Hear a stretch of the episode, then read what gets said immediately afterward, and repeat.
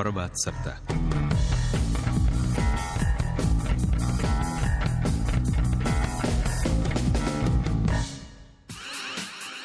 Dobar dan, dobro jutro, želimo vam poštovani slušatelji u još jednoj emisiji Prva crta koju tonski realizira Igor Bosak, a ja sam Miruna Kastratović. Naš današnji gost dolazi iz udruge veterana vojnika i domoljuba koji, osim što rade filmove o njima, o veteranima i drugim ljudima aktivno i brinu. Tako su nedavno potpisali treći projekt iz programa Zaželi, a četvrti ukupno brige za osobe koje trebaju pomoć u kući, a koji je provela i provodi ta udruga. U studiju prvog programa s nama je predsjednik udruge Dražen Hrženjak. Dobar dan i dobro nam došli. Dobar dan, pozdrav slušateljima.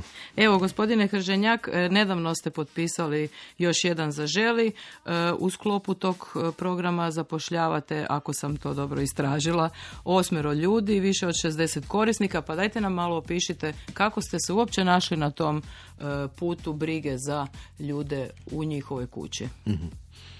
Pa da, to je, to je slijed događaja. Znači, mi smo još 2019. krenuli sa prvim EU projektom, to je bio Briga za branitelje. A, a, to su bili oni projekti koje organiziralo Ministarstvo branitelja, ili tako? U suradnji sa Ministarstvom rada, socijale ili kako se već tada to ministarstvo zvali. Da, to je bilo razvoj širenje mreže izvan institucionalne pomoći. da, to je bio početak. Tad smo zaposlili četiri muška gerotodomaćina, mislim da smo bili prvi po, po tome, koji su onda brinuli o, o uh, 30 i nešto je bilo branitelja, sad već malo ovaj, se toga dosta preklopilo, pa evo, nemam točno brojku, ali nek me krivo ne shvatite. Ja mislim da je bilo 33 ili 35 uh, branitelja u kojima je te, su ta četiri uh, djelatnika E, brinula. uh Jer je taj program bio zamišljen kao pomoć u kući veteranima ili tako, tako, tako s obzirom da, tu mrežu usluga pomoći u kući nemamo razvijenu, pa se na taj način pokušalo tako pokriti. Da, to je dvije godine i trajao taj projekt. Nakon toga to se nije ponovilo, nama je žao da, evo, da, da nije to prepoznato ovaj, kao, kao nešto ovaj, kvalitetno. Ono što se tada već pojavilo kao hendikep je bilo da mi nismo izvan toga mogli izaći i pomoć recimo uh, uh, obiteljima uh branitelja. Bilo je isključivo vezano na branitelje. I onda smo prepoznali taj poziv za želi, to je bio faza 2, tu smo se prijavili i tu smo onda u stvari pomagali starijim ljudima s fokusom na obitelji hrvatskih branitelja. Dobro. I tako je bio, e, to je bio dva, e, nakon toga je došao, ili, ili taj smo nazvali briga za bližnji jedan, poslije je došao briga za bližnje dva i sada u ovom zadnje smo evo prijavili brigu za bližnje tri. E, da, zaposlit ćemo osam osoba, sad više nije to zaželi zapošljavanje žena, nego je zaželi prevencija institucionalizacije i može se zaposliti bilo ko, tako da ćemo mi jednog i branitelja nezaposlenog sa Banovine zaposliti i on će voditi brigu o starijim ljudima mhm. u svom okruženju. Mhm. Dobro, provodi se u gradu Zagrebu tako i na Banovini. Četiri osobe u Zagrebu, četiri osobe na Banovini, šestdesetak krajnjih korisnika s područja mhm. Zagreba i, i Banovine. Krećemo od prvog to su sad stariji ljudi i osobe s invaliditetom, ako sam dobro shvatila. Znači ne mora nužno biti... Uh, Starija osoba, ne, ne. Da, veteranska populacija. Ne, ne, ne. To je, to je, tu je sad i, i puno manje. Među vremenu su se dogodili i ovi centri i, i postoji skrb za branitelje, tako da, ne, ne, mhm. to je otvoreno za sve. A naravno, ako je neko branitelj, dobro. Ne isključuje ga iz mogućnosti da prima pomoć. Ja mislim da vam zapravo možemo, ovo, ne znam jesam vas prekinula sad, ali čini mi se da vam se zapravo može čestitati jer četiri europska projekta, bez obzira što je to možda šema koja ide kao zaželi, jel? možda ide glatko, ali to stvarno treba provesti. Za jednu manju udrugu ja ne mislim da vas ima sto u administraciji, jel?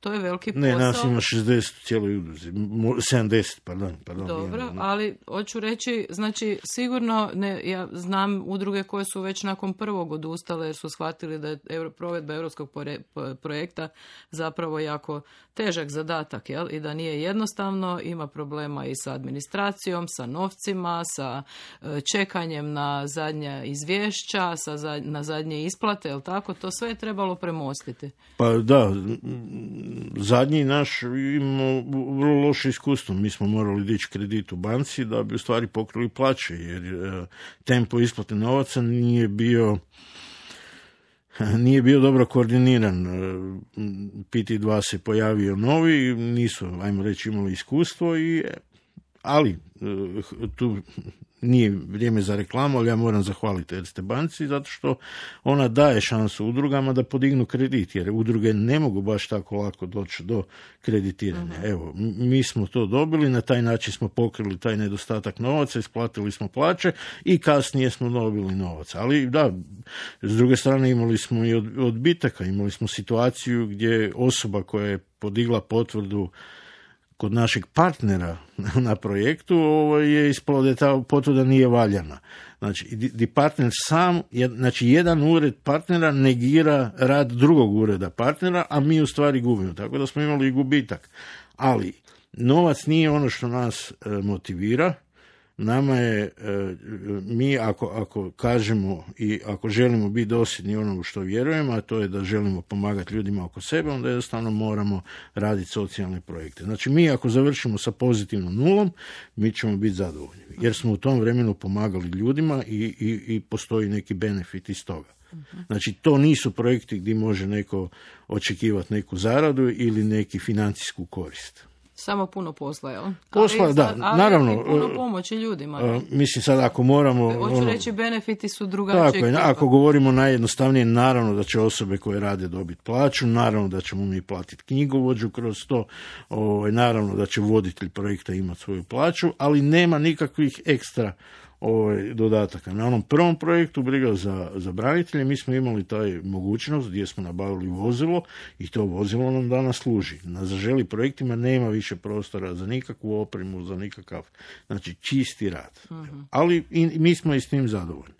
E, s vama je danas trebala doći jedna od vaših gerontodomaćica, gospođa Ingrid Korenčić, međutim, evo, nažalost, ima, mhm. ima, spriječena je, što nam je jako žao, ali ja sam je snimila kratko jučer, pa poslušajmo što ona kaže, e, kako, što za nju znači taj posao i kako ga ona radi. Stavite slušajte. Da, da, da, uh radim od prvog levela, zaželi dobro bližnjemu, a ovo je sada treći. Korisnici su kod mene, u mom slučaju, isti korisnici koji su bili u prvom levelu, znači ja sam kroz ove godine rada, to je sad već treća godina, zadržala iste korisnike, osim eto što sam promijenila zbog smrtnog slučaja, jel?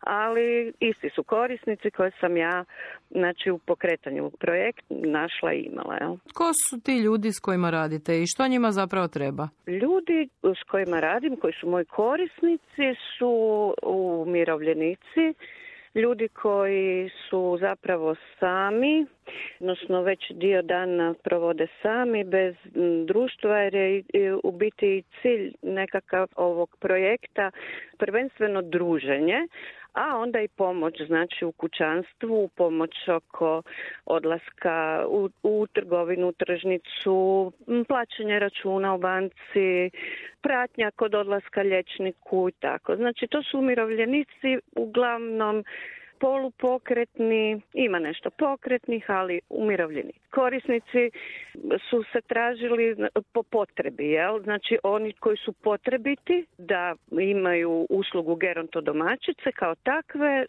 onda smo tražili, znači nije trebala biti populacija branitelja, veterana. To su uglavnom ljudi koji su kod svoje kuće žele biti u svom okruženju i članovi obitelji naravno im onda e, eto putem nas, putem gerontodomaćica pružaju tu jednu uslugu boravka određeni dio dana sa nama, znači druženje sa nama i koriste naše usluge, jel? Tako da oni se i ugodnije osjećaju, a mislim u svakom slučaju i bolje tako, jel? Da, što obzirom da, mhm. da su to ljudi ipak u odmakloj dobi životnoj. Što je vama najdraže u tom vašem poslu, a što vam najteže pada? Najdraže, eto, ono što ja mogu reći iz svog iskustva, a to to je e, što su korisnice koje sam ja u prvom, znači u pokretanju projekta Zaželi koje sam našla, i dalje su mi korisnici. Mi smo sada jedna velika obitelj. Znači slavimo rođendane, sjeti se oni mog, ja njihovog. Zajedno pečemo kolače prije blagdana. Znači nisu samo ove osnovne usluge gerontodomaćice, nego je to već jedno lijepo druženje. A čujte, najteže naravno kad se desi smrtni slučaj, to je ili kad vidite da kroz godine ipak pomalo demencija počne djelovati kod ljudi i tako, ali nastojimo mi svojim, odnosno ja svojim radom nekako im uljepšati dan. Bitno je puno razgovarati, puno se družiti, popiti kavu, to njima puno znači, riješiti križaljku koju, pogledati zajedno na televiziji neku emisiju, iskomentirati, znači komunikacija i baš druženje. To je prvenstveno bitno. Mhm. Znači mislite da zapravo što bi tim ljudima kod kojih vi dolazite, što im najteže pada? Onda ipak samoća, nije ni loše zdravlje toliko, ni... Jel? Samoća im pada najviše jer kažem, oni su, nisu nepokretni, znači oni si vole i sami skuhati, onda ako treba malo pripomoć, onda malo pomognem. Ali u principu e, to toliko niti ne traže. Kućanski poslova što se tiče, to su možda neki veći, veće čišćenje, ali to ne ide ovaj, na svakodnevnoj bazi, ali njima je prvenstveno bitno dobar dan, kako ste Čak i u dane kad ne idem e, kod korisnika, nazovem, pitam kako su i to im jako puno znači. Jesu li plaćena za želi malo bolje u zadnje vrijeme? Neko vrijeme nisu bile prevelike? E, malo ovaj, koliko čujem da bit ćemo malo bolje plaćeni što je u svakom slučaju pozitivno za nas, geronto domaćin. Dobro, znači nastavljate i dalje, vi ste nekako našli, našli svoje mjesto, jel? Jesam, jesam, ja, jako, jako pozitivan jedan projekt pohvalno što smo eto ušli sa Europskom unijom u, takve, u takve projekte jer mi žene 50 plus smo zaista na burzi ono u, na dnu ladice i jako je teško ovaj, naći posao, a ovo je zaista nešto što eto mene ispunjava osobno, a na veselje korisnika. Evo, čuli smo gospođu Ingrid Korenčić, dakle jednu od gerontodomaćica na e, ovom projektu Zaželi e, koji provodite. Rekli ste da je to već četvrti poziv Zaželi, to nekako nisam pohvatala usput, zadnji sam ostala na trećem. Da. I kako, kako ide provedba, ima li kakvih problema? E, rekli ste da je dosta administracije što se tiče samih korisnika, što možda baš i nije naj, najprimjerenije. Pa ne, evo, znači prvo samo da znači plaća koju će imati oni koji će raditi, znači djelatnice ili djelatnik, će biti iznos minimalne plaće. Tako je propisano. Znači nije to nikakva ekstra ovaj, plaća. E sad tu može biti opet od udruge do udruge neka božićnica, uskrsnica ili nešto, ali e, minimalna plaća tako je propisano samim projektom. Što se tiče e, e, Znači, sam Zaželi je doživio jednu e, evoluciju, on je bio fokusiran prije na, na on se izvao tako, zapošljavanje žena, u, u prve tri faze gdje je bio fokus na zapošljavanju žena, a korisnici nisu toliko bili u fokusu. Naravno, trebalo je pružiti uslugu korisnicima, ali je, kažem, bio fokus na žene. Sada je došlo do, do, do jedne tranzicije, sad više nije važno tko radi, ovaj, nego, je, nego su važni korisnici. I tu sad dolazimo do možda do, do male diskrepancije. Zašto? Zato što je projekti za sebe imaju veliku birokraciju. I, I nama je to, i to je razumljivo. Znači, to je neki novac, nekoga treba kontrolirati, postoje određena pravila, ali recimo jedno od pravila je di, di, di, di taj korisnik treba dati poreznu potvrdu da bi dobio poreznu potvrdu, korisnik treba otići u ured i dići poreznu potvrdu. Znači sad govorimo o slabo pokretnim, nepovjerljivim ljudima koji se sad, nekad je problem kad im kažete da vam treba kopija osobne iskaznice samo da bi mm dokazali. Ovaj. E, ja razumijem da neko ko piše projekte da mu to izgleda vrlo logično. Znači digneš poreznu potvrdu i neki mladac koji ima 20-25 godina bez problema ode i digne. Ne, možda ima i je građane, ali neko ko ima 75, 80, 85 godina, živi u nekom malom selu negdje na Banovini i sad treba dići poreznu potvrdu i bilo bi dobro da diže tu potvrdu češće, jer ako se utvrdi da čovjek izađe iz ovih okvira koji A, su znači prepisani, nije jedna, nego više puta. pa treba držati kontinuitet provjeravanja, jer ako osoba tijekom e, projekta izađe iz, iz tih okvira, to jest odjednom mu se poveća prihod, on može postati neprihvatljiv. Vi ako imate, znači propisano je da, da djelatnik ima šest korisnika. Ovaj, ako slučajno PT2, onaj koji nadgleda, ajmo tako reći, i onaj koji upravlja i isplatama i svime, odluči da, da jedan korisnik nije valjani, žena za taj mjesec ne može dobiti plaću. Pa znači- to isto baš nije malo je rigorozno. Ne, to je, to je van svake pameti. Ja bi, ja bi, znači da netko ko to radio, sad ja ću biti bezobrazan pa reći, ja bi volio da onda svako ko radi u uredu, pa kad pogriješi da mu skinu dio plaće. To se neće dogoditi. Znači da je bar onda srazmjerno, pa kažu u redu, jedna osoba nije valjana, ali pet je valjanih, pa evo, s 20% plaće manje, to bi, ja bi to mogao shvatiti. Ali da netko ne dobije plaću, a nama se to dogodilo na, na prošlom projektu, gdje smo na kraju mi plaćali o- ostudbi plaću, nismo ju tražili nazad, jer kako, mislim, nemam srca, u konačnici ta žena je odradila svoj dio posla.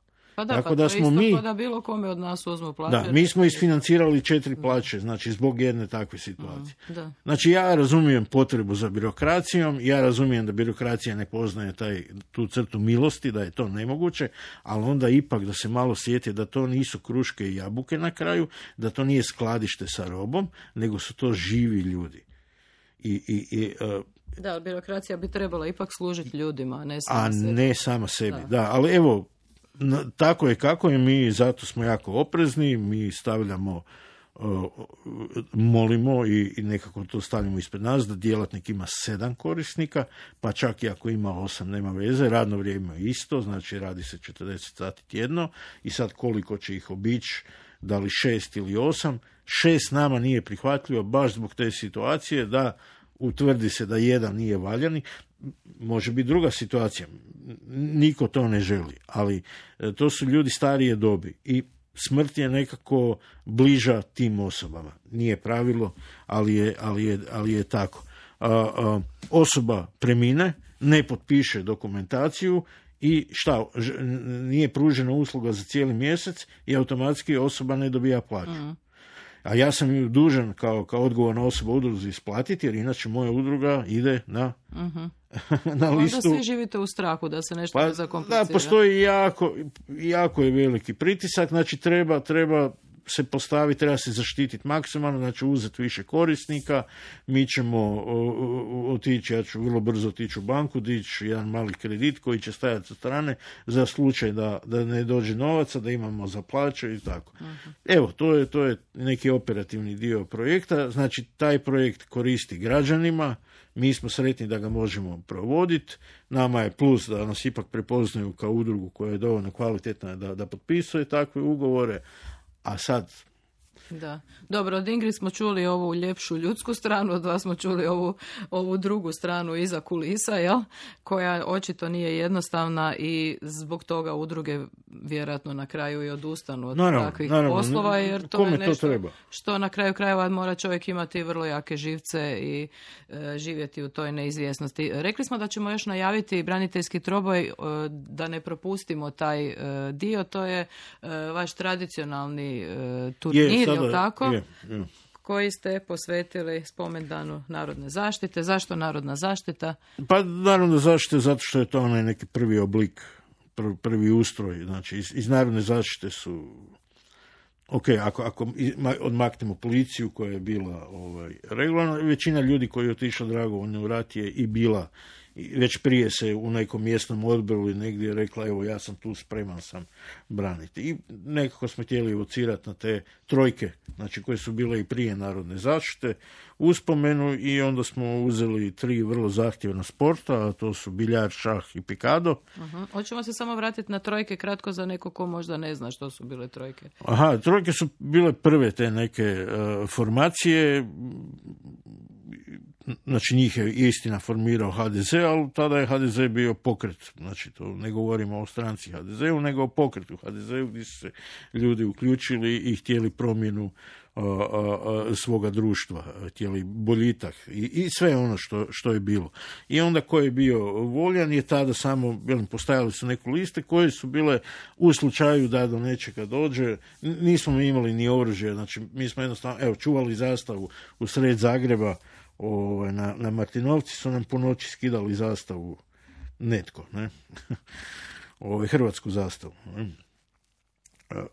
Da, pa to su bile trojke. Mhm. Dobro, i onda? Kasnije je došla narodna zaštita, trojke su ušle u narodnu zaštitu i tako dalje i tako dalje, da ne idemo u cijelu ovaj, genezu formiranja Hrvatske vojske. Ali ovaj, zašto trojke? Znači da evociramo tu uspomenu, spojili smo ta tri jednostavna sporta, uh, ipak smo i branitelji nešto stariji, ovaj, a, a, i, i sad će biti peti put da ga organiziramo. Nove godine radimo jedan iskorak uh, i, i cijelodnevno će biti događanje, znači 16. ožujka u Sesvetama u 10 sati ujutro će biti turnir. Nadam se da ćemo uspjeti okupiti 16 braniteljskih ekipa sa potrojicom i ne moraju biti samo braniteljske, mogu biti i studentske i građanske, ko što su bile i na početku trojke, ne, mhm. mislim, nije bilo branitelja. Ne. Ovaj, tako da, a na večer ćemo isto u Sesvetama, jer Sesvete jesu dio Zagreba, ovaj, prikazati film Naš zadnji uradak na pragu grada koji govori o župi Dubrovačkoj u domovinskom ratu i opet što je ta prije samog formiranja, ta, gdje su se ljudi organizirali i uzeli čak i sjekerice u ruke i, i branili svoje ovaj, dobro, znači zainteresirane ekipe da se jave e, u, Pa evo, bit će sve objavljeno na, na, na uvid uh, e, HR ili na našem Facebook profilu, isto udruga veterana vojnika i domoljuba. A, lako nas je naći, filmovi, ne znam, 91. Tko je tvoj bližnji, Bura duše, uh Nije Oni nas, vode isto prema Nije nas teško naći, a evo mogu se i vama javiti, vi ćete nas onda, vi ćete ih uputiti. Dobro, hvala vam lijepa što ste došli danas u prvu crtu. Hvala vama na pozivu. S nama je poštovani slušatelji u današnjoj emisiji bio predsjednik udruge veterana vojnika i domoljuba Dražen Hrženjak. E, govorili smo o provedbi projekta e, iz programa za želi. Čuli smo jednu od geronto domaćica na projektu Ingrid Korenčić. Također najavili smo i braniteljski troboj, njihovu tradicionalnu aktivnost u ožujku koja se održava e, već nekoliko godina. Od nas radija emisiju smo realizirali producentica Davorka Pukljak, tonski realizator Igor Bo Osak, ja sam Miruna Kastratović. Iduća prva crta na programu je za tjedan dana utorak ujutro u 9.30.